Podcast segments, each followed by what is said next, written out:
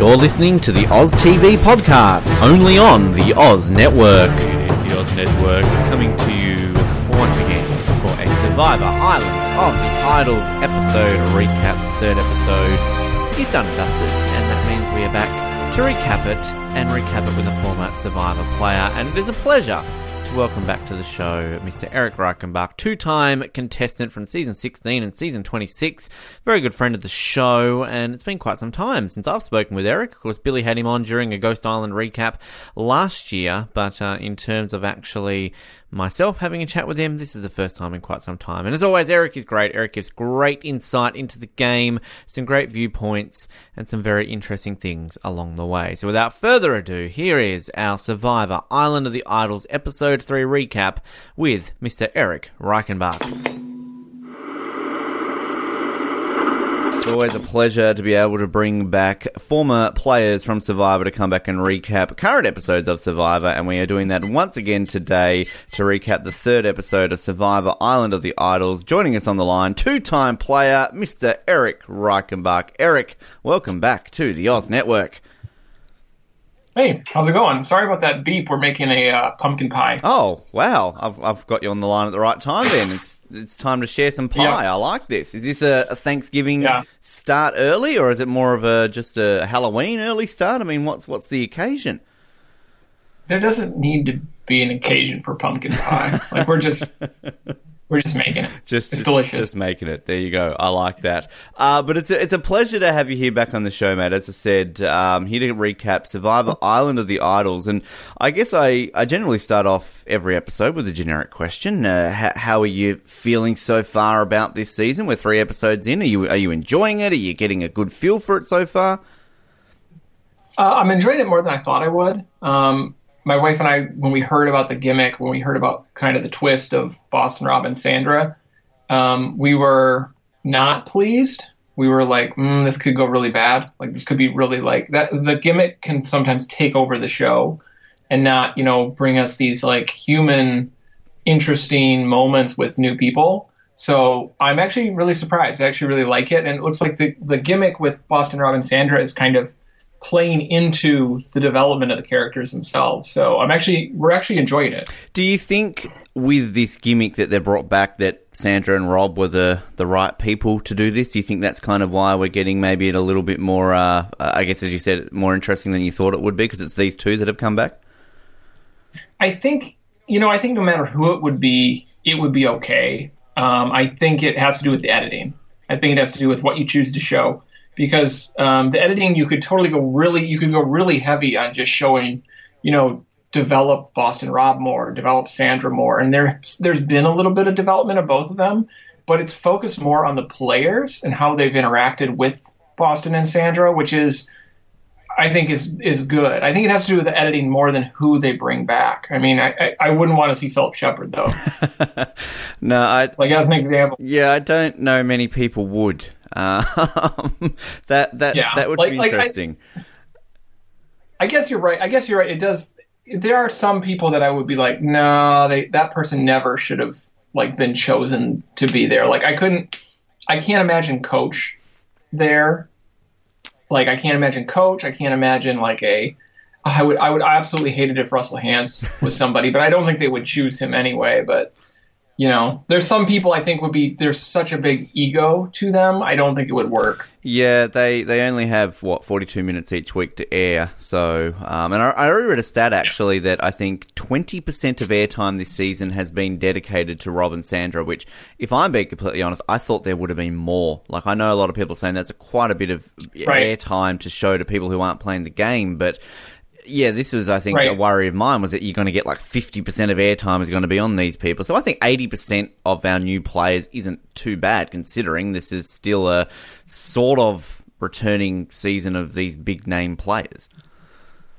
Right, right. That, that's the thing. It's the balance. Like if it's too much, if they shove down our throats Boston Rob Sandra, like if it's like 50-50, I would be like, this is a terrible season. Yeah, yeah, no, completely agree. And those statues, I mean, every single week I see them on screen, I laugh. Is that have we not gotten over the the silliness of those giant statues on the beach Yeah. yet? Yeah. It, I wanted them to talk. I wanted the giant statues like a puppet maneuver and just like the bottom jaw, like, like welcome. I, I wish I they had really- done that for fans versus favorites. For uh, you know, as soon as they're introducing all the favorites on your first season, you know, here's giant statues of here's Parvati, here's Eliza. Imagine the Eliza statue. That would be pretty epic. Yeah, even like effigies, even like a big like a totem, Yeah. like a totem of each would be pretty cool. Yep. Yeah. Yep. I'd, I'd be down for that. But I think it was great They- actually seeing Vince this week go along there because I, to me, Vince was genuinely the first person who I think really had a a genuine reaction to seeing this. So I'm not to take away from you know when when Elizabeth and Kelly saw them, but to me, it, it was Right. more of a case of I think Elizabeth. I, I wouldn't be surprised if she was whispered off off camera, like these are two Survivor legends. Act surprise. Yeah. Um, and Yep. you know, Kelly obviously Yep. knows, but but Vince obviously very much moved to tears from growing up watching these two. So I'm glad that we seem to genuinely get an actual fan reaction. This is something that I Mm. would imagine you or any of the other fans, obviously on your first season, would have really had that reaction at seeing someone like this. right geeked out and you know taking it yeah for what it is i i do if if it and i'm sure this is the case if production is doing what they've always done there's a printer going on here It's Fine. um, if production is if production is doing what they've always done with regard to before people are cast on a season they give them tapes of previous seasons to watch Mhm. so that they get an idea of like how it works then i'm guessing you know some of the other contestants are not as like they'll have a reaction like oh i recognize boston robin and sandra but only because they maybe watched that season just before they went to location Yeah, because I think, particularly with Elizabeth, I'm pretty sure that she had a really random survivor she looked up to on her bio, like it was somebody kind of from one of the most recent seasons, which I'm not to take away. I'm sure people have different ways of looking up to different contestants, but it was just one of these really random mm-hmm. ones that you were kind of like, she's only saying that because she just watched their season. So, yeah. right It was it was sort of a very, very that sounds like the case yeah, yeah, exactly. I, I mean, do you do Yeah. you think that the way they do this twist and kind of you know giving them advice? I mean, this week's it was entertaining to see Vince have to sneak in to the Vokai tribe and kind of get that fire, but. Was this a lesson? I, I, I want to know where the lesson was in terms of this. Uh, I mean, I, I Right. think have they lost the initial plot of what they're actually meant to be doing with this twist? Right, like get fire, which there was actually no fire Mm-hmm. at the end of it, and then kind of like it, I can't. It blew my mind that that's what the twist was, and there was no fire. Like at the very least, I would have thought production would have given tree mail to that tribe and said, "We are giving you a can of gas, or someone has gifted you like a can of kerosene from." another like done some like they could do something to arrange so there was fire so you have a shot um i'm trying to think like where like how does that play into any other thing that ever happens in survivor? Like sneaking up on another camp. There's a couple things i can think of. I can think of tony vlachos who you know was a sneaky player in regards to his spy shack and you know he would listen in on conversations. Um, i can think of devens rick devens from uh, the previous season. And you know he had specifically had to get idols out of trees above people's tribes while everybody was sleeping above the camp so those instances come to mind but at the same time it's like did sandra's army crawl really come into play you know arguably no arguably yes i don't know it it seemed odd to me given you know i would imagine that the the talks on island of the idols like the advantages and the things that they would talk about wouldn't have to do with something so physical and would have to do more with you know the mental aspects and the strategic aspects of a, of a game It. I mean, we're 39 seasons in, and was it Guatemala, wasn't it, where they kind of had one tribe visit the other tribe, sort of on that boat? And I'm pretty sure um, it might have been yeah Bubba in an interview a long time ago on Survivor Oz talked about in Vanuatu that he had snuck out of their camp to try and find the other camp, but obviously I don't think any of that was aired from memory. So it's kind of it's interesting that we've Right. got 39 seasons where we've had something like this, and ma- maybe this was just a way of production or somebody has just been like, we really want to have a sequence where we've got somebody sneaking into the other camp as part of this. We want to see this happen. Right. So that was their excuse to finally use it, and then to just lazily say, "Oh, this is part of your lesson on Island of the Idols," and Sandra teach them an army crawl. right right it seemed forced Yeah, i think that's the general consensus that's how i that's how i read it too i was like and, and just having played the game twice, I'm like, this doesn't seem relevant in any real way. Um, and just the the execution of it, I thought was terrible with regards to, you know, there was no fire. Um, and then when he didn't bring back fire, I honestly thought they were going to say no, like you don't get an idol because you brought you didn't bring back fire. Like sometimes maybe that that in my opinion would have been a better lesson of, you know, random chance says you didn't get a chance to do what you did. Like that's that would be a better lesson in my opinion because that happens on Survivor all the time where people just get screwed. Mm. Yeah, and I think it also was ed- it was interesting with the editing because it really seemed like that was Vince's intuition to, to grab the ashes and kind of go out of his way to bring something back. Yet there was the sequence Yeah. beforehand, they'd sort of overdub Boston Rob saying, if there's not fire, you must come up with something yourself. T- to me, that was almost like a post production Mm-hmm. trick because then it seemed like Rob and Sandra were surprised that he went and got the ashes. So it was almost like the editors were like, well, we can't give Vince credit. We can't make Boston Rob look dumb. So let's add this after Right. we've edited it. Right, cover it up essentially. Yeah. Yeah. Which, which, I just don't. It just the whole, the whole thing was bungled. I felt like the whole thing was bungled. Yeah, yeah, it was it was very it was it was interesting, but I mean that obviously leads us to to Vince having the idol.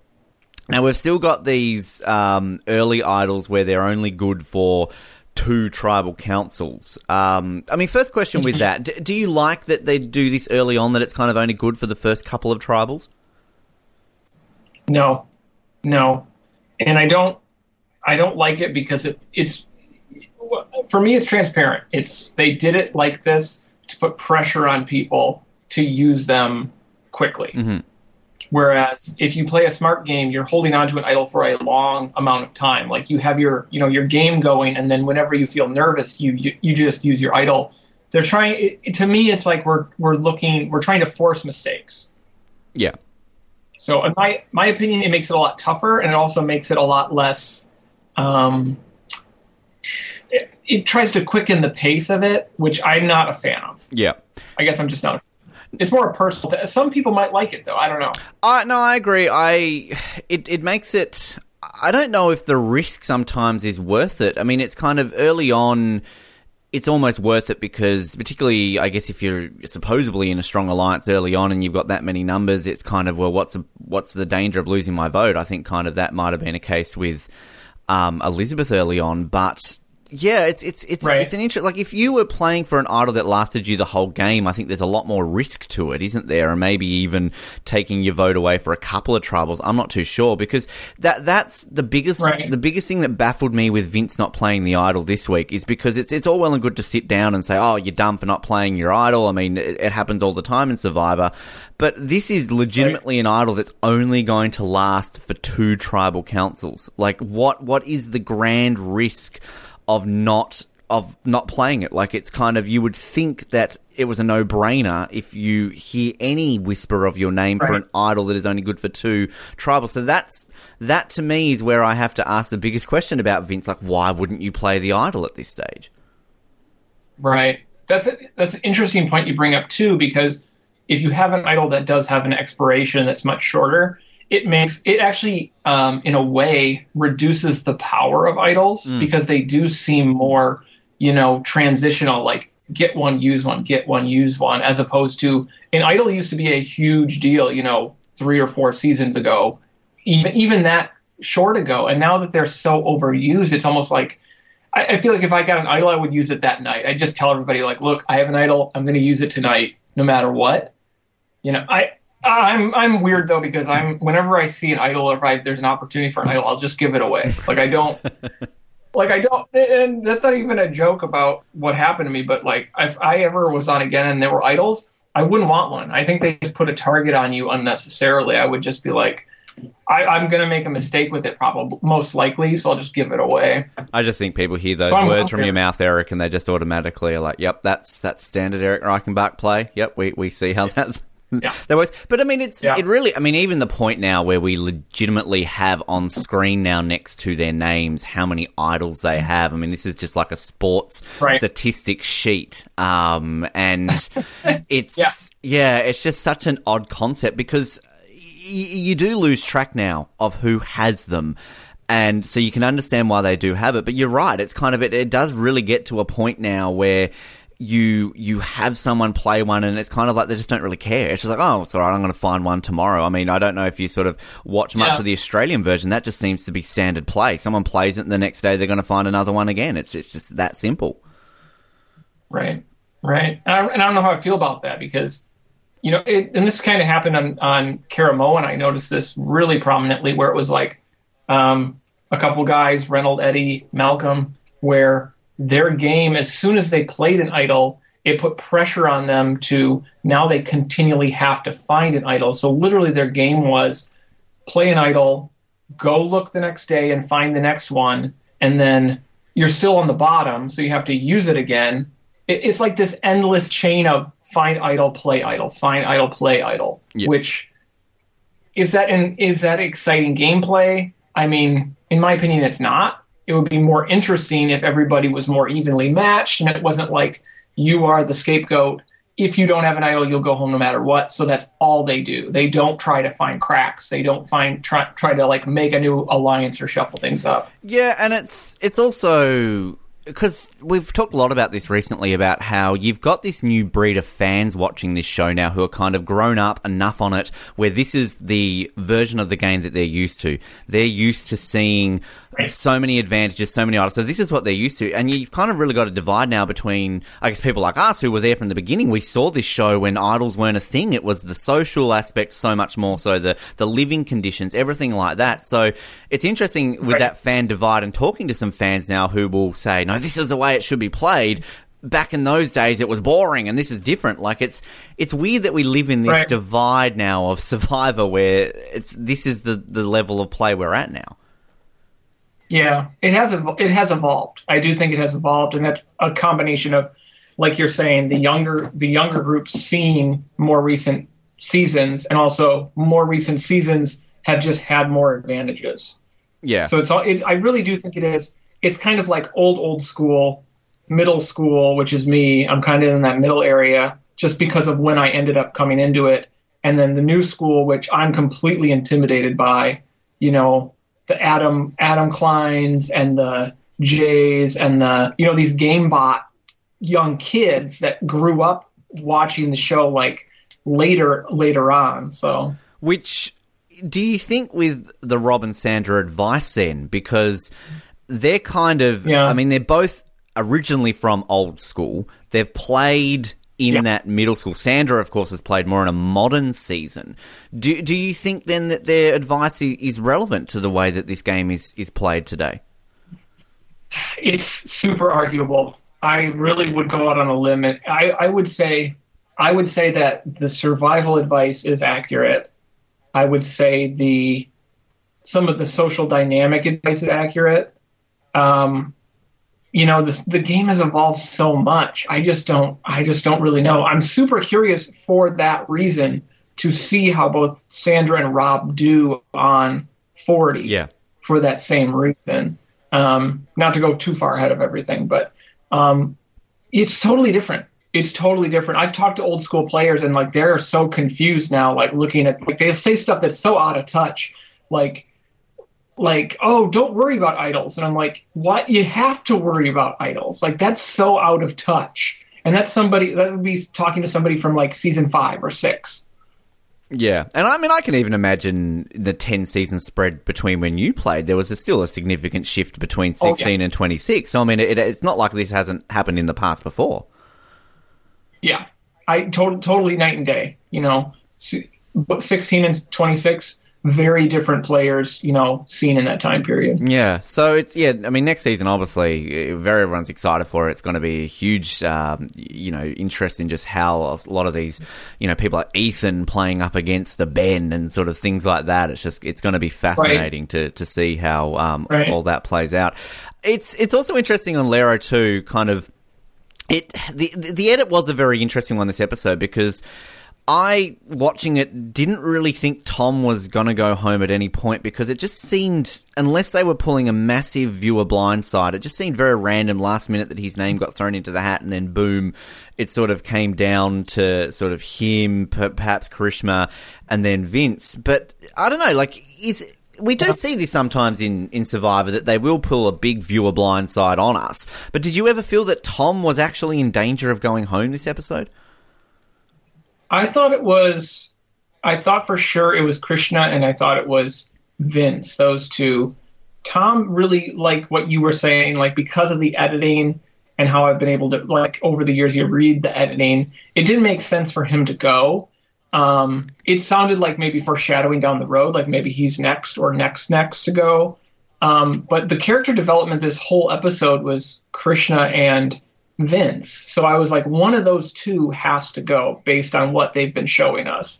Yeah, no, absolutely agree. And a very interesting one this episode because yeah. Uh, yeah. What's what's your take on? I guess let's let's talk about Karishma in general first. We won't necessarily always just talk about the edit uh, around kind of how they portrayed it, but I mean, how how are you right. feeling about Karishma currently her position now, and, and what this Vince vote out means for her moving forward? Uh, you know, halfway through the episode when she had her breakdown where she got she was injured and nobody came to like talk to her or help her, that kind of was that was like one of the most interesting moments of this episode. I felt, um, and I think for a number of reasons. Like the first reason being nobody came to like help her or check on her, and that's how she that's what she expressed. And literally every tribe I've been on, well, the, the two or the three or the five, you know, based on swaps, tribe that I've been on, somebody has cared about somebody else. And so that's really interesting that nobody seemed to care for whatever reason. But at the same time, it's a two way street. Like maybe Karishma is not making connections with other people. Maybe she is not making those connections. Maybe she's more reserved. Because um, she spoke about, you know, being, she, I think she spoke a little bit about being an Indian woman playing Survivor and how you're supposed to be, you know, tempered and not all out there, like how she was saying in the water, because all the girls were playing in the water or whatever. Um, but that was a very interesting window into both her and the tribe dynamic.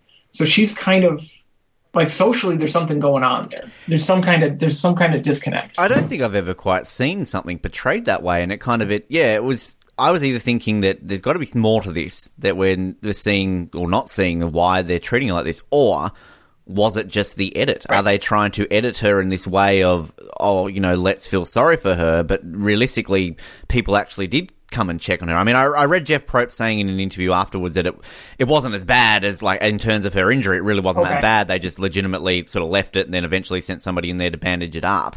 But then um, oh, okay. that's kind of what I saw there. But I haven't seen anybody else, you know, any of the other tribe members on Twitter or anything say like, "Hey, that's bullshit." Like we came and checked on her. So I don't know. I, I, I was sort of wondering maybe if there was a bit of an edit around that, what they were trying to show with that. Yeah, maybe. Um, but to go back to your question about you know what happens with her now that Vince is gone, um, it sounds like those girls are solid. Like even though you know she's not, you know, she may not fit in socially with the group, it sounds like they're all solid.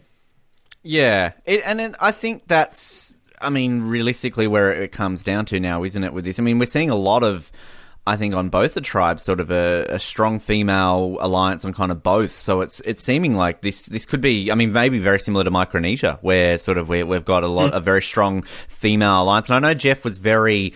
Um, open in selling this season around strong female characters. So, um, I mean, we're over okay. we're overdue for a female winning. Uh, it's been what four or five seasons now since we've had one. So, uh, I think we've we've got some good um, foundations here potentially for uh, for our female winner for the first time since Game Changers. Yeah, it's not a bad way to. It's it makes sense. I mean, I don't know why more have not succeeded. Mm. You know, in the past, I just don't know why because it just makes sense to have that to everybody have their back, especially when you have really physical guys in challenges. How would you handle coming back from Island of the Idols? We didn't see Vince uh, describe what happened this week. Again, in his one of his exit interviews, I did read that he kind of told a similar story to Elizabeth that you know there was uh, certain things he had to do and he didn't miss it and he lost his vote. So that's kind of what I saw he said. But would you would you go on that same path? Would you kind of just say it's come up with a bit of a lie similar to say like a Ghost Island challenge, or do, do you think it works that sometime eventually somebody might have to tell the truth of what's going on over there? I just I never be transparent as much as you can. Like don't if you can if you can afford to not lie, don't lie. Um, and I think that's because trust is currency.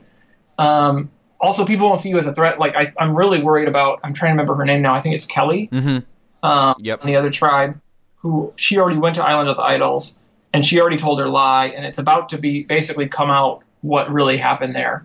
Um, so I think it's just a terrible idea because immediately, you know, if I saw that, immediately I'd be like, oh, Kelly's full of crap. She totally lied to us about this. Like I totally would, I would take her down a peg and I would say she she lied. So her trustworthiness has gone down. Um, and I'm actually surprised this episode that they didn't even cover, you know, Vince coming back and explaining what happened on the Island of the Idols. Like we never got to see that. That would have been interesting to see. Yeah, and that I mean that was in one of his exit interviews too. I think the person asked Oh, him. it? Yeah, well, he kind of mentioned that, but then they asked him if him and Elizabeth had a word together, and they did. So I mean, yeah, it's interesting you don't see that because. You know, Yeah. the more people go, and uh, one thing I do definitely like about the way they do the Island of the Idols is the randomness of, of putting people out there. Uh, rather than choosing, um, because it does kind of open it up a little bit. But at the same time, as well, you could argue, well, Vince had a target put in his back this week purely for no fault of his own. He just he was randomly selected, off he went, and then boom, straight away they're talking about voting him out. But yeah, it's Right, right. it's surprising not to see that scene between Vince and Elizabeth to discuss. Like, oh my god, did you see Rob and Sandra? How great was that? Right. I mean, I'm assuming nothing happened. I'm assuming that's why they didn't show it. yeah, nothing, nothing of, of super importance really to kind of have that.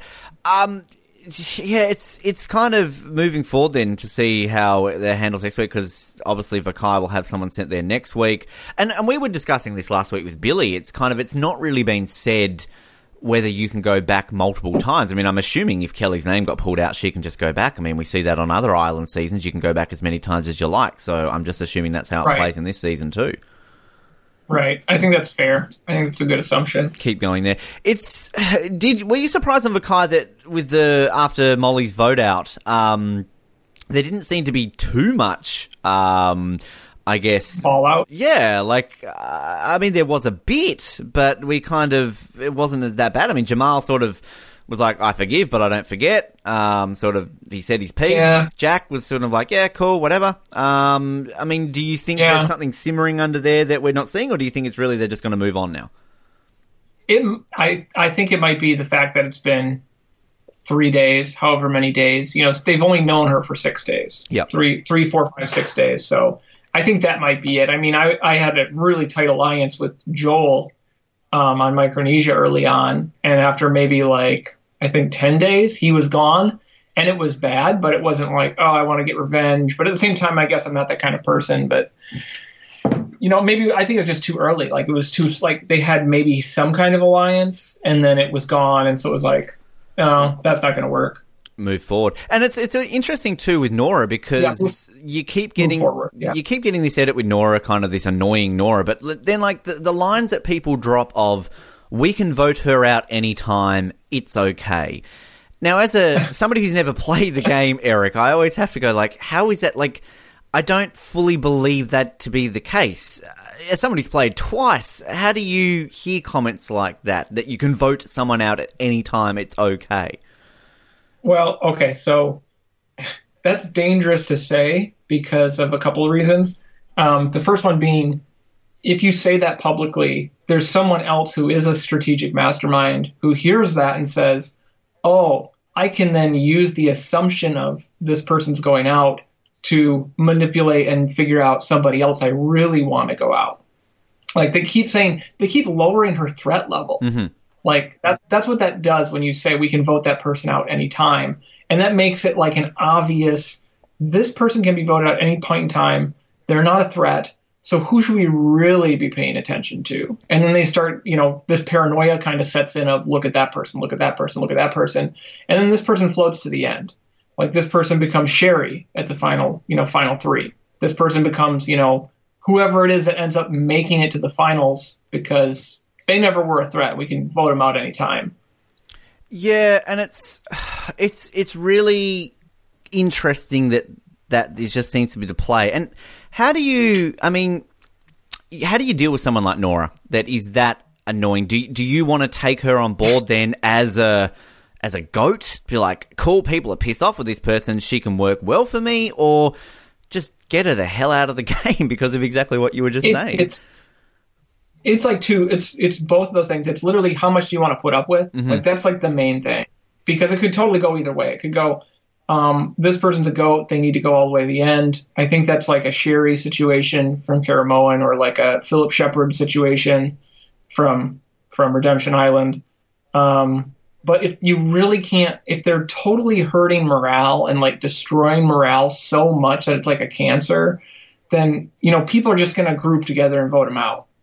It, it, it's kind of this weird thing about like, and you see this in you see this in um, seasons without returning players. With returning players, somebody like Phillip Sheppard or Noura will go deep because everybody will see this person's like terrible to be around or rubs everybody the wrong way. We're going to keep them around because they're focusing on strategy and they played the game before.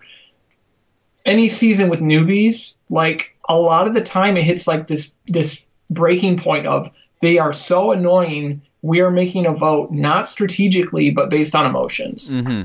and that's that old school mentality i feel a lot of the way too when you know as we were yeah. talking about before pre sort of all these advantages a lot of that came down to this guy's just a pain in the ass this woman's just a pain in the ass we, we can't live with them anymore.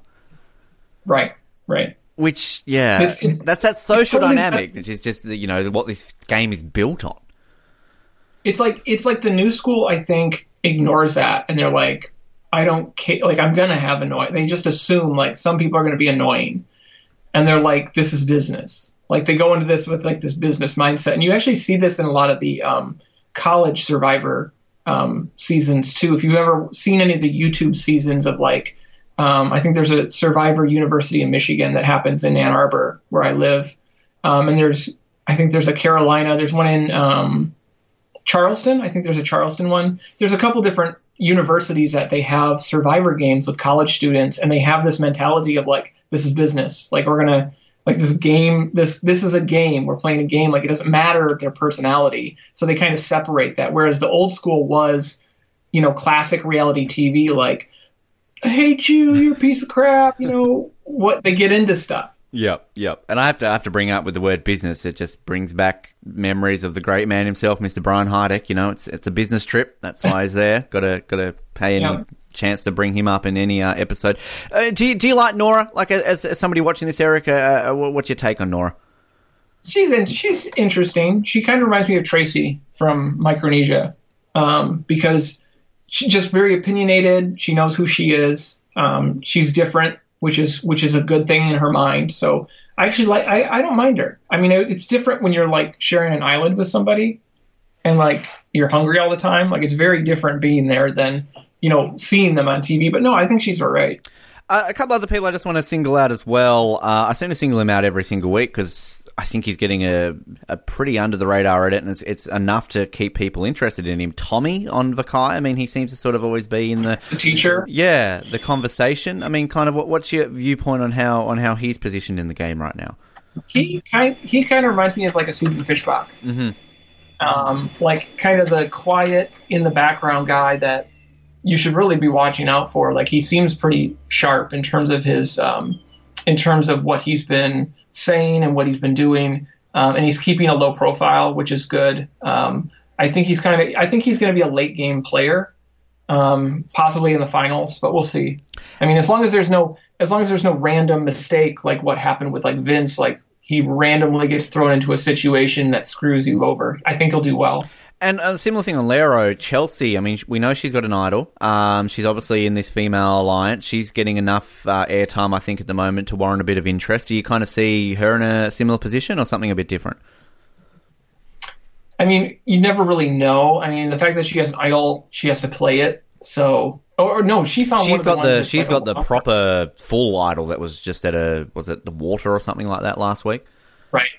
Right. I mean, anything can happen at a swap. So the, the question for her that I have is, will she be able to adapt when there's a swap? Mm. Um, and that'll really that'll really put a trajectory for her because that'll you know right now she seems really you know uh, what's the word stable where she is with her alliances, but you know it could get shuffled and then we'll see really like can you juggle two alliances? Can you juggle like players especially like that who like to have like a this is my strategy when it gets shuffled, because it always does, my question is, can they, you know, bounce back? And that's another thing to actually reading in Vince's final uh, exit interview, one of the ones he did, he was talking about uh, sort of he'd always built an alliance with the girls, and that a lot of the discussion around Tom came down to the fact that they think there's going to be a swap in the next, you know, one or two votes. So kind of they were thinking that Yeah. taking him out now would be better down the long term when he might be able to sort of work his way into other places. So, um, I mean, that's, Right. that, and that just goes back into that thing that we were talking about before about sort of new school, old school, whereas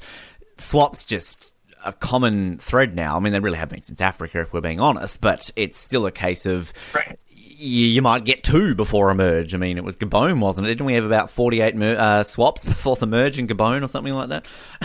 Yeah, it's craziness. Yeah. Right.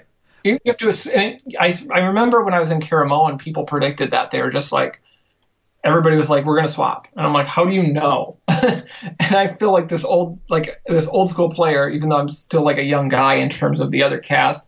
And these people around me are like, "Oh yeah, we're gonna swap tomorrow," or they're like, "Oh yeah, we know it's gonna be the merge tomorrow." Like they know they predicted all this stuff because they've, you know, we have Cochran or somebody who who you know encyclopedic memory has memorized everything that can happen. So Which feeds into the twist side of things. I, I've always been an advocate to have a twist Borneo rules, just no no swap. Everyone expects a swap now, and just all of a sudden just throw it over Right. their eyes and just wait a minute, there's no swap happening. I mean, they try that in Tocantins in to an extent, but I mean, in those old school seasons, they legitimately knew they were merging at ten. Like, wasn't it like day twenty? They they knew the specific day, like it was down to an art form. Whereas, yeah, nowadays they're so used to a swap. Like, pull the pull the wool over their eyes. All of a sudden, just be like, no, no swap, no idols, nothing. You're Borneo rules, people. right back to i think i think there's even like online orgs that people are doing called back to basics mm-hmm. Where they do have like basic seasons. And a lot of that also has come because they're watching australian survivor and they're seeing how simple it can be and also still be a really great show.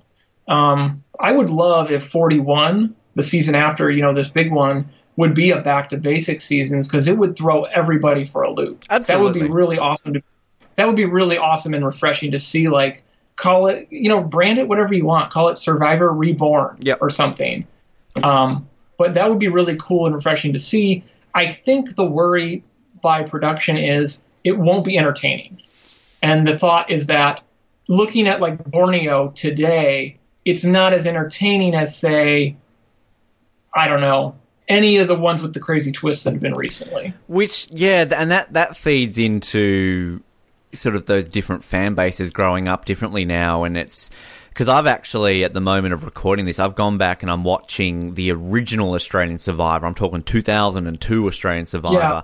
and Yeah. a lot of people just just dismiss that season as crap, but as somebody who's been watching Survivor from the very beginning, uh, and I appreciate the old school way of editing and the old school way of showing it, and still find entertainment in it.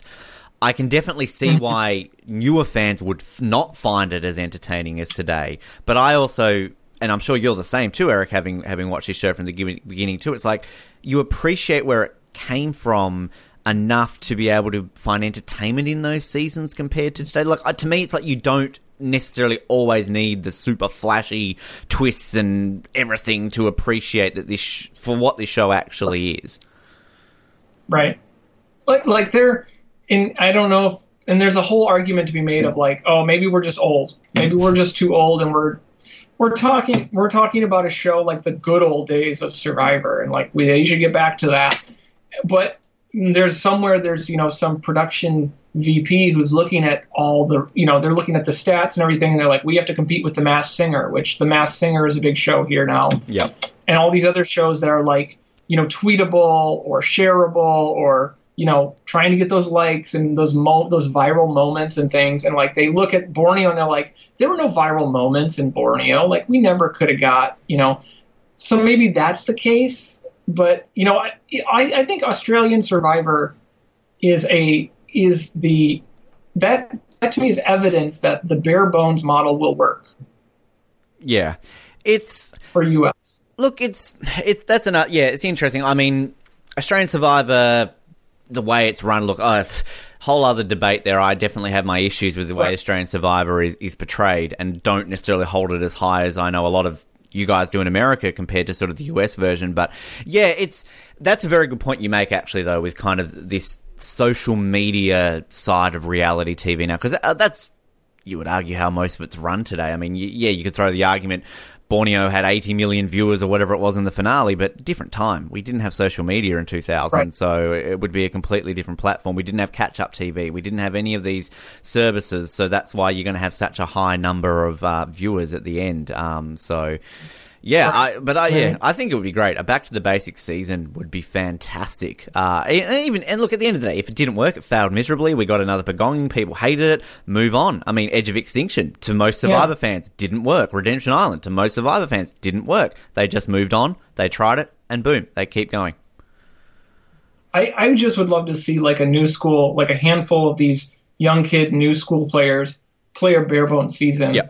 Yeah. like I think their heads would explode from boredom. yeah, no, I, look, I, I, think, I think, you're right. I think you're right because they would all every day like let's search for idols, and that's where the majority of the editing would be. It's like I've been digging for you know three days straight, and I haven't found a single idol. And and don't tell them. Yeah. Don't, don't, kind of do it like a Thailand where they just you know assume it's a merge, but it's not really a merge, and all of a sudden they get to like the merge right. on day ten, and they're all complaining to Probst, and Probst is like, oh, didn't you know this is just you know Borneo rules, people? like, get on right. with it.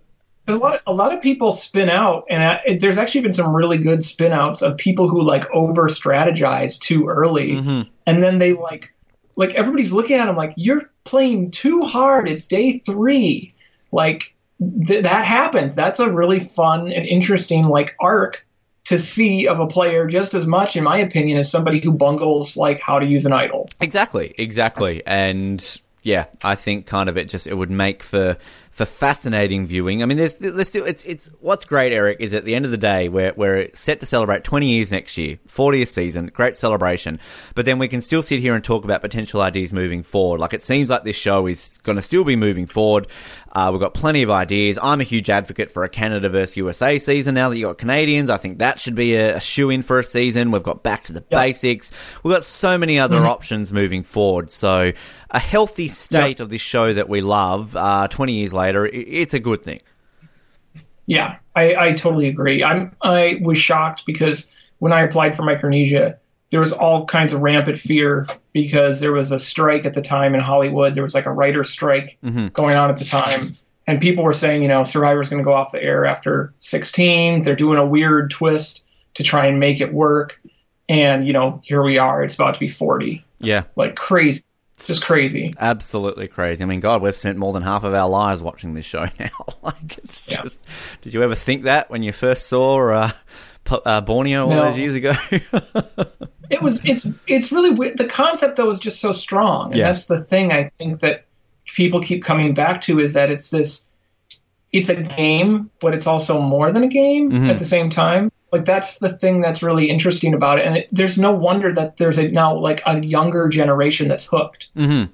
Yeah, and and one thing though that I think I've noticed as well is that particularly in these finales, like there's a lot of that targeting towards the younger, like the, the real younger. Like we're talking children here because we've always now got those kids sort of, you know, Jeff will get one of them to reveal like who do you think the winner is, and kind of Jeff's always saying yeah. like, "Oh, mums and dads, thanks for letting your kids stay show stay up," and like, I mean, that right. to me kind of almost started someone like an Ozzy and then Malcolm, wasn't it? Because even in those finales, they really saw that these younger kids were loving Ozzy's and Malcolm. So I think that's a, a new audience that they really they target towards because Survivor's always been that family friendly show that any age can, right. can really watch, right? Right. And it's funny you bring this up because on Survivor Sucks forum mm. a long time ago, I read a thread where somebody was like, how dare they show, you know, nudity or some something had happened that was like inappropriate. And they said it was a family show. And there was this whole argument on there about Survivor is not a family show. And people were arguing, you know, it is a family show, it isn't. And it just, it is. Like, I just, I read that whole argument and I'm like, whoever thinks this is not a family show where you learn lessons is an idiot. Like this is about playing a game, but also people are bad sports or people lie or like all the other dynamics that happen outside of a game. Like it's not just win and lose. You know, you could lose and be the greatest person ever and still, you know, there's more to life than that. Like I totally think it's a family show. And you think about those earlier days about the the big controversial moments. I mean, you look at Thailand with the whole Ghandia and Ted situation. The reason why a lot of that was looked down mm-hmm. upon was because again, this is a family show. We shouldn't be seeing this. You think All Stars when people sort of the the vitriol that came with the way Rob was playing the game. I mean, you watch All Stars now. That she's like, wow, that's just how the game is played. So it's kind of, it's, Right. yeah, absolutely agree with you. I think it's kind of like that Star Wars debate in many ways, isn't it? Star Wars is made for kids. No, it's not. Um, sort Yeah. you know, it's it's on that same page. But I, I don't think this show would have lasted twenty years if it, it didn't have that staple sort of family entertainment feel to it. Right, right. And I mean, it's like looking at those old seasons in like the Trump era, like seeing what happens on a daily basis, like it's so tame. Yeah, Like it is so tame what happened back in those other seasons, and it's like that Ghandia, the Ghandia situation was that season. I think that was season four. I think that was Mark Marquesas, or is that Thailand? uh, that was Thailand. Yeah, Uh, season five. Yep. Thailand. It was Thailand. So that season, you can see a dramatic decline in viewership around that time period between those couple seasons, like four, five, six. And a lot of it was attributed to that, which I don't think is. I think Brian Heidik winning his season and like some of that Gandhi stuff, like to at the decline of Survivor in that time period, because the second season was insane. Like the second season ratings are like off the charts Which in terms of popularity. It's, it's and it's actually really fascinating. I think we talked about this recently as well. Um, Mitchell Olson on his Yeah. Facebook page has, I think, dug up a whole bunch of old tapes that he recorded back in the day of sort of all the hype around it, and just some of the clips he shows, like you know, number one story on entertainment uh, tonight, like a Survivor story, and yeah, I remember. And that's Yeah. that was a season where like I'd watched Borneo, but I was absolutely obsessed after Australian Outback. Like that was just boom. This is a life obsession from this point on. So. Um, Yeah. which again feeds into that fandom where I, you know, not to take away from the new fans. I mean, it's great as we keep saying. Twenty years, these people are keeping the show alive, but I don't think some of these people who weren't there at that time just don't understand just how how much of a, a game changer Survivor was for television. Right. Right. It's just the concept's so strong. That's the thing. Yeah, And I think I think even and a lot of people have debated like, will Jeff Probst stay with it, you know, as a host? Like people have all these like future predictions about it and it's like it keeps making money. There's still a really strong fan base for it. Like I can't see it going away anytime soon just for those reasons. I mean, the big thing I would love to see is it jump into streaming or jump Yeah. into like Yep. maybe they have like the college they they pull in all these college kids to do like the college you know stre- they stream college seasons of survivor somewhere or could like jump in on all this like there's such a fan base here that's that's hungry and that and that and yeah, I agree. I think that would be fantastic. And I also think too the, the strength of somewhere in Australia where you know we're we're about to see an All Star season. We're actually seeing two seasons next year in Australia, kind of showing the strength now that they're putting into that in Australia. Um, It's and it's it's working. And and I think also Australian Survivor know that it's got a large international following. Um, and I and I'm sure that uh, CBS own the network that airs Australian Survivor even though US Survivor airs on a different network. It's very weird in Australia. But um, it's, yeah. Yeah. so they're seeing all this. I mean, the South African one, I think, still doing fairly good numbers as well. Um, yeah, so it's we're healthy. We're, we've got lots to talk about in the years to come, Erik. My job's safe. just just just needs to go to the olympics it should just be an olympic sport have a team from each country Yeah, I'd watch it. I think, yeah, that would be fantastic. Now, before we get into some listener questions, uh, one thing that we do, actually, before I get into that section, really random question. I've got to ask you this first. Erik, right now, three episodes in, who's your winner's pick? I should ask you this one. Winners pick oh jesus um i'm so bad at picking all this stuff i'm just so bad You're going to fit I'm in gonna well on this show. That's what we do here. We do bad predictions. i'm trying to think if anybody stands out i'm going to say jack Okay. Jack? Yep. i'm going to say jack Any any particular reason don't- or I mean, I just, you know, they're talking about strong women. Maybe there will be the strong women's alliance. I could just see Jack, you know, winning challenges on, on his path. Now and also He's likable. People generally like. Yep. Yeah. No, I see it. I see it. We also ask uh, each week. We we like to rate the episode. So our, our rating system. I believe when you were on with Billy a couple of seasons ago, he brought this up. So our rating system on the show is: if you love the episode, you buy it. If you thought it was just a medium episode, you rent it. And if you thought this was shit, never want to see it again, you bin it, you trash it, you get rid of it. Uh, so so what are you going to do with this week's episode, Erik? I I'm between rent and bin, So sort of like that little line area. and it, and the only reason why is the.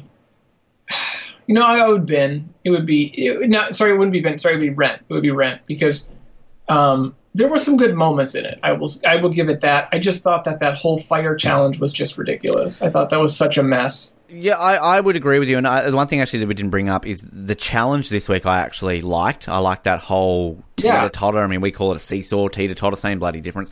Um, but it's yeah, that was kind of entertaining, and that I like those sort of dangly. Uh, puzzles and that fish one sort of was unique. So I think the challenge Yeah, to me brought it cool. just into a, a bit more. And I'm not one that really pays much attention to the challenges anymore because they kind of get a bit same same. But um, Yeah. yeah, no, I'd agree with you. I think yeah, no, rent. I, I'm on the same page with you there. I think so. Yeah. That that works. Now uh, we've got some listener questions, and as always, to everybody who sends these in, thank you very much. If you want to send your own listener questions in, stay tuned to our social media pages. We'll announce who we've got in every week, and you can send these in as well. Uh, long-term listener, long-term friend of the show, Chris Dixon. Uh, he says, "Yay! Of all of the survivors, Erik is my absolute favourite." I hope you are Oh, doing well. Um, and he has a question that says this was written prior to episode three. Uh, I feel like you in Micronesia and Jack, there you go, your winner's pick, are fairly similar as a guy who really just wants to be out there and is loving being on Survivor and a super, super likable young guy. Do you see any similarities between yourself and Jack at all? Yep, totally, totally do. And I think he hit the nail on the head with that. You know, he's excited to be out there, and that's how I was my first season. So, yeah, definitely, there's a there's a little bit of the same kind of thing going on with me and Jack. I'd say. Good question, Chris. Um, Holly asks, is Noura the new Debbie? I mean, maybe it, it. She might. The question too is, will she take it to the next level? Like, will Noura bring up her craziness to the next level? Like, will it increase in insanity? Because that's the question. She could be the next Debbie, but um, I don't know. We'll see. Maybe. I wanted to have like 500 different jobs and then put it up on the screen every single time she has that. Uh, Karina asks, no questions. Actually, doesn't ask anything. No questions. Just that you made Micronesia so fun, even with how you went out. Better to be remembered than be purple. It's true. Yeah, Sad but true. Yeah. that's Yeah. um, I mean, I had fun. That's actually funny enough with Mallory. That's when I said you were coming on the show. It's like, I know Erik. He's he's the one who gave up his immunity, and I'm like, yep, that's the one. it's it's weird too because some some will they don't know who I am and then they'll like I'll tell them what happened and they'll be like, oh my god, I totally remember. Like they remember that moment, mm-hmm. which is it's incredible how like strong that is in, ter- in terms of people's memory. Which I always find it fascinating to get, you know, people like yourself on. Obviously, we had Billy on last week. Um, you know, people who. Yeah.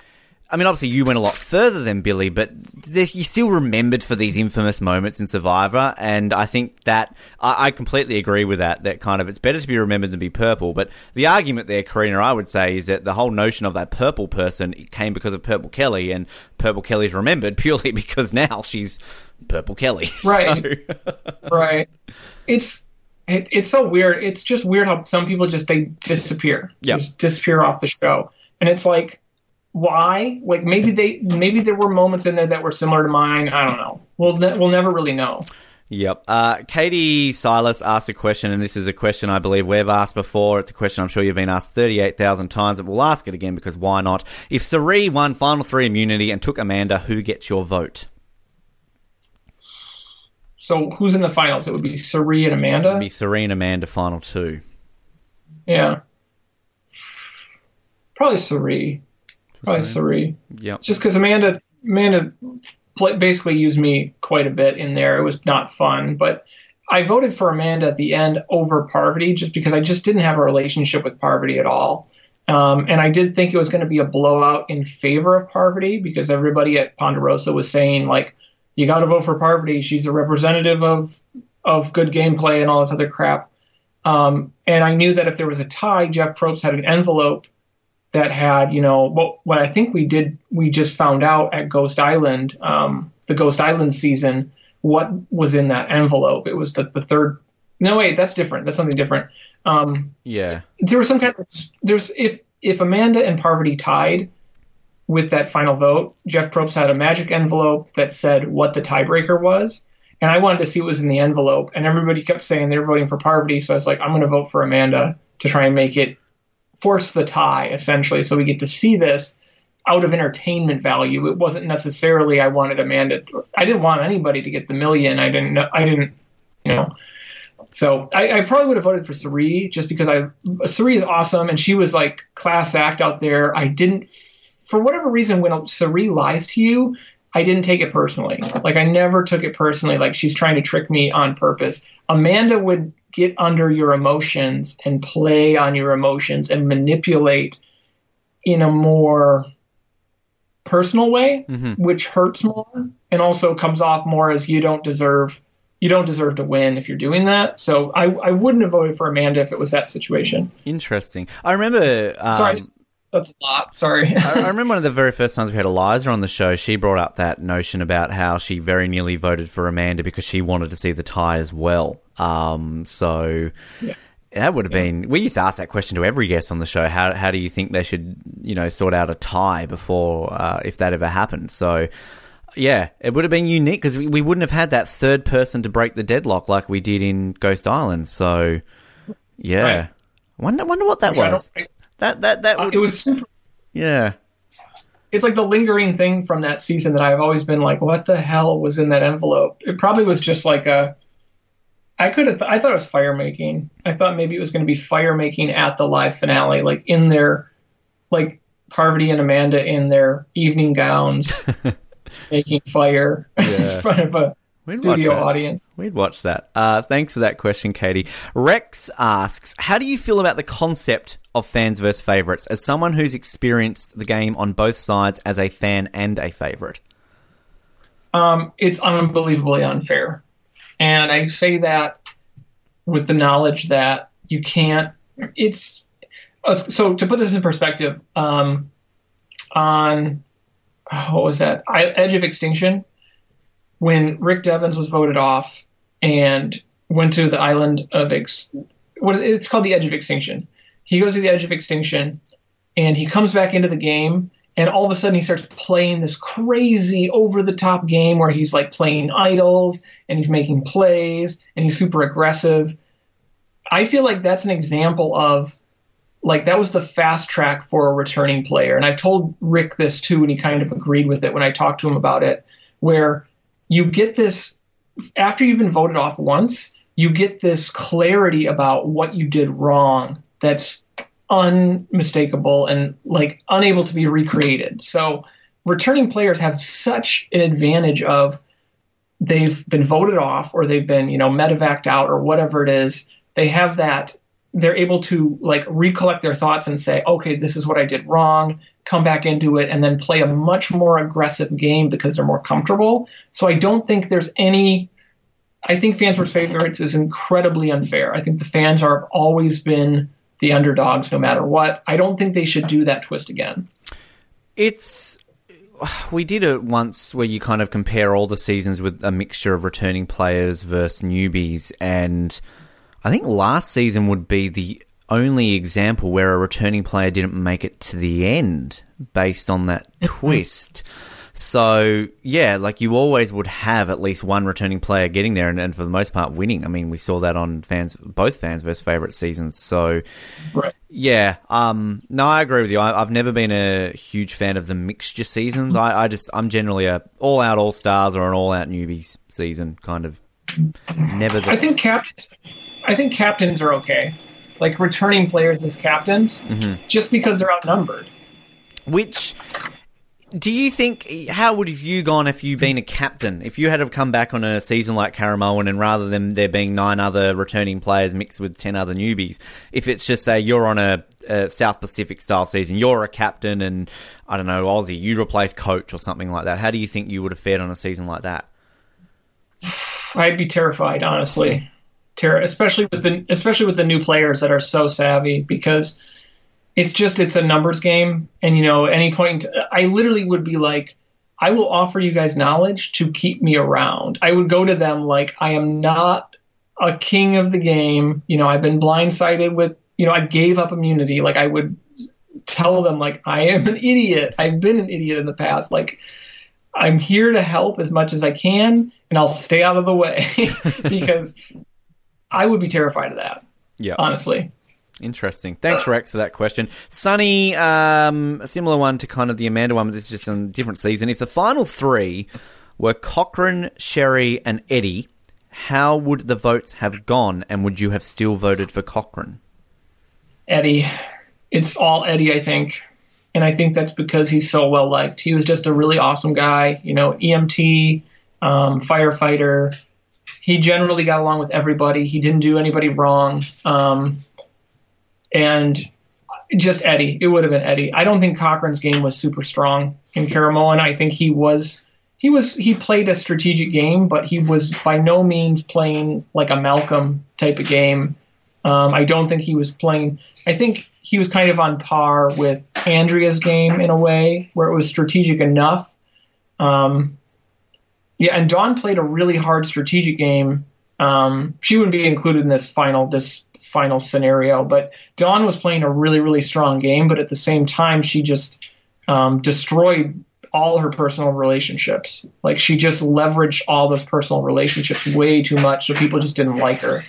Um, I think Eddie for sure would have won. I think a second place would have been Cochran, and a third place would have been Sherri because Sherri did a lot of strategic things early in Caramoan, but not in the middle. It kind of got overwhelming for her in terms of the survival aspect and the strategy. Um, and so she came off as annoying sometimes to a lot of people. Um, yeah, I think that's how it would play out. So it would be Eddie first, Cochran second, Sherri third, and that's that's from what I that's my opinion. I mean, other people might have others. You know, what's really interesting is that someone like Eddie hasn't come back yet, and I, I believe Caramoan and Guatemala. Uh, if we don't count sort of the last few seasons since we haven't had a returning player season, I think they're the only two seasons that haven't had an original player return. Now, I think Caramoan's up there because none of the original fans have, have returned. So there's a. I mean, Matt, Matt Matt Bischoff would be great. I would love to Yep. see him back because he's just a hoot. Um, Michael Snow would be Yep. great to see. Agree. Um, Completely agree. Eddie would be great to see. I don't know if Eddie would come back. Um, that's a question really for Eddie. I don't really know. I haven't, I haven't kept in touch with him. Um, I'm trying to think. Um, Was it Reynolds? Anybody I, I like Reynolds. I, I, I would say Reynolds probably would come come. He'd probably come back. He probably would come back, and he would be fine. I think he would be a good person to come back. Um, I just don't know if Sherri would come back either, though, because it doesn't. It, it's it's weird how that is. Like that whole season has been dark Hmm. since then. Yeah, no, it, it it is. I mean, we yeah, it's look, it's not my favorite season, but I think we had definitely had some characters on there that that warrant a return. I think that's with any season. Like just because you don't like a season, don't like Redemption Island, I don't like Cook Islands, but I'm glad we've got people come back from those seasons. So you Right. know, it's kind of Right. it, it's how it is.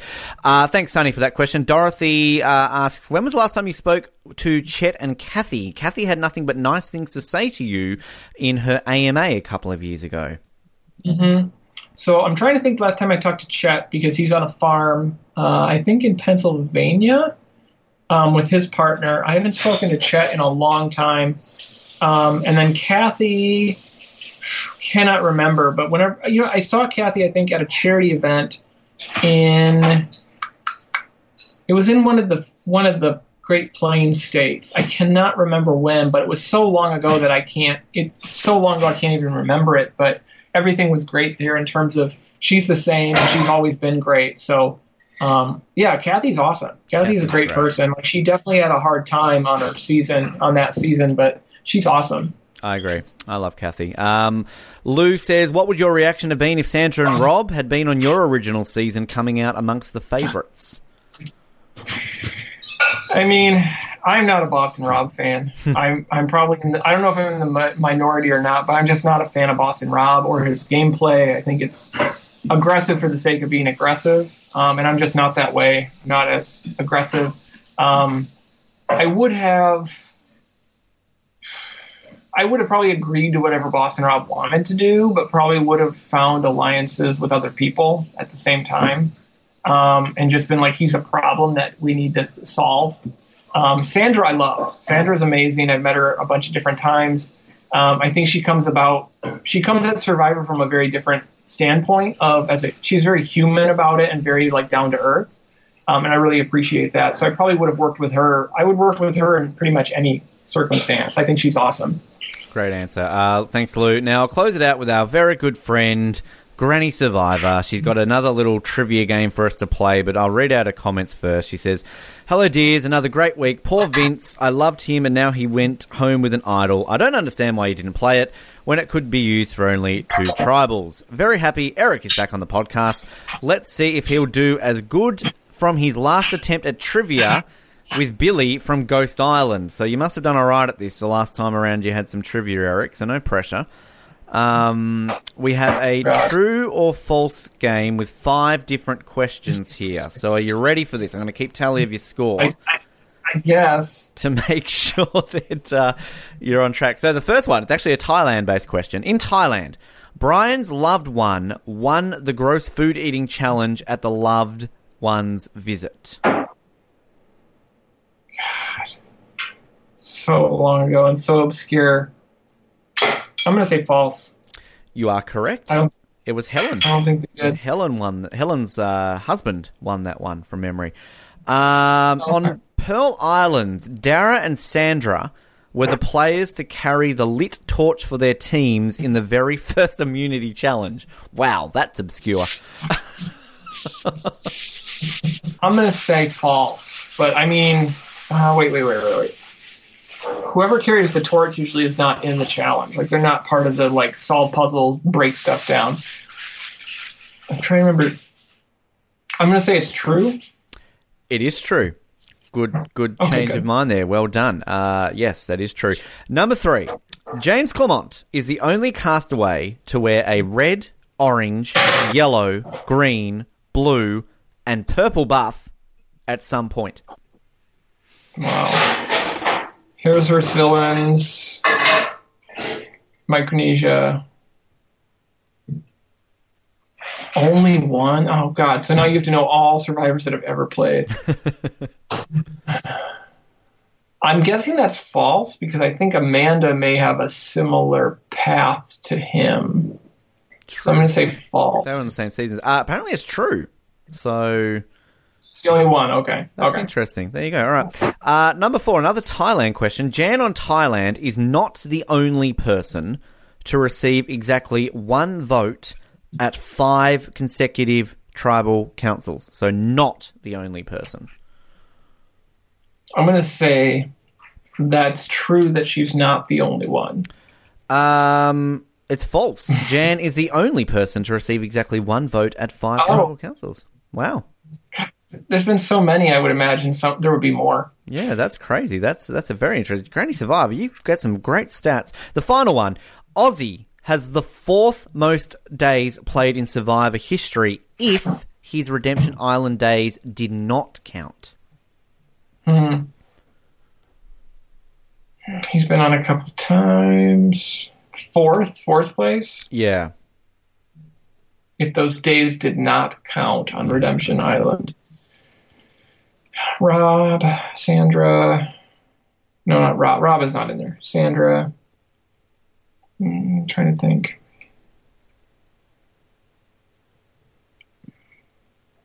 So there's got to be three. There's got to be three above him then for that to be the case. Yeah. case. Yeah. thing. These are more math problems, honestly, than than trivia. like that last one. That last one, I was like, or the like the buff with the colors. I'm like, Yeah. okay, so says all that together. Um, I'm gonna say that is false. It's true. So, without Redemption Island, he has played 113 days. Well, next is Parvati on 114, Rob on 117, and So Cirie. okay. Yeah, Cirie has 121. So, Cirie technically has played the most active days inside the game, not Ozzy. But I think, uh, yeah, I think all the stats I see with that, they generally count his Redemption Island days. So, they always say that Ozzy's played the most. So Okay. that's that's an interesting stat actually because yeah, I mean that kind of feeds into the edge of extinction. Like you know, did um Chris how many days did he play? Like twelve days in the game or something ridiculous like that versus 39 or whatever it is. Uh, great questions, Granny Survivor, as always. And thanks everyone who sent listener questions in. Erik, mate, it's a pleasure to have you back here. It's great to always chat about Survivor and everything. I'm sure we'll get you on again. There's plenty to always talk about in the world of Survivor. But just quickly, any any plugs you want to send out? How how, how the comics going? Is uh, people can still follow sort of your your drawings and your sort of your artwork online if they want to check out what you're up to? Yeah, comics are good. Um, I'm on Instagram as Dabu Doodle, so Dabu, like the Micronesia tribe, Doodles. Um, and then I have a website, www.dabudoodles.com as well. Um, I'm actually working on a Wizard of Oz story right Fantastic. now. I'm trying my hand at, at writing. And it's funny because I just looked up the other day, I was looking up Wizard of Oz people online, and then your podcast showed up because it has the big old O on it. I was like, oh yeah, there are two, there's multiple ways to have an Oz. There's, there's different Oz in the world. I'm glad. I'm glad that we're somehow uh, floating around in, in that space world of uh, the internet that we can uh, show up. But uh, fantastic. Well, we'll link yeah. all that on our uh, on our post with this. But uh, always a pleasure, mate. Thanks for joining us, and hope you enjoy the rest of the season moving forward. Cool. Thanks, man. And a massive thank you to Erik once again for his time. Always a pleasure. And thanks to everybody as well who sent in the listener questions. Always a pleasure to receive those listener questions in and give some extra thought process from you, the listener, to our weekly guests. And I would love to also uh, remind people that if you do listen to the show each week, we very much appreciate it, but we also would very much appreciate taking a few minutes of your time to jump onto iTunes and leaving us a review. It definitely helps us get the word out there a little bit more about our podcast, and we very much would appreciate you uh, just giving us a rating, leaving some feedback. takes all of a couple of minutes, and once you do that, we are able to get a little bit more out there in terms of our content. So uh, that would be very much appreciated. And of course, if you don't use iTunes, you can do that on Spotify, Stitcher, Google Podcasts, all the other relevant ones out there. And also, you can like us on social media Facebook, Twitter, Instagram, YouTube. We're all out there. And we always appreciate you following us on those channels so you can get up to date content wherever you are on this big planet of ours. Of course, next week we will be back with another Survivor Island of the Idols recap and uh, hoping to have someone return, a legend of Survivor, a three time player of Survivor and really hoping that this will happen. It's been quite some time since we've had this player on the show, and it will be a massive get for us, and we'll be very excited to have this person on. So stay tuned during the week. As soon as we can confirm that, you will be the first to know. And also outside of Survivor coverage, Third Watch, Lost, it's happening. Star Wars, Terminator, those movie recaps are happening at the moment as well. And plenty of other things to keep you entertained here on the Oz Network. Your one stop shop for everything TV and movie. You are always entertained here on the Oz Network, with plenty of things still to come for the remainder of the year and moving into 2020. So get excited. Thanks once again, Erik. Thanks once again for you listening. This has been the Oz Network. My name is Ben, and we'll speak to you next time. Good night. Thank you for listening to the Oz Network. Don't forget to subscribe to get new episodes delivered to your speakers every week. For more information, hit us up at theoznetwork.net.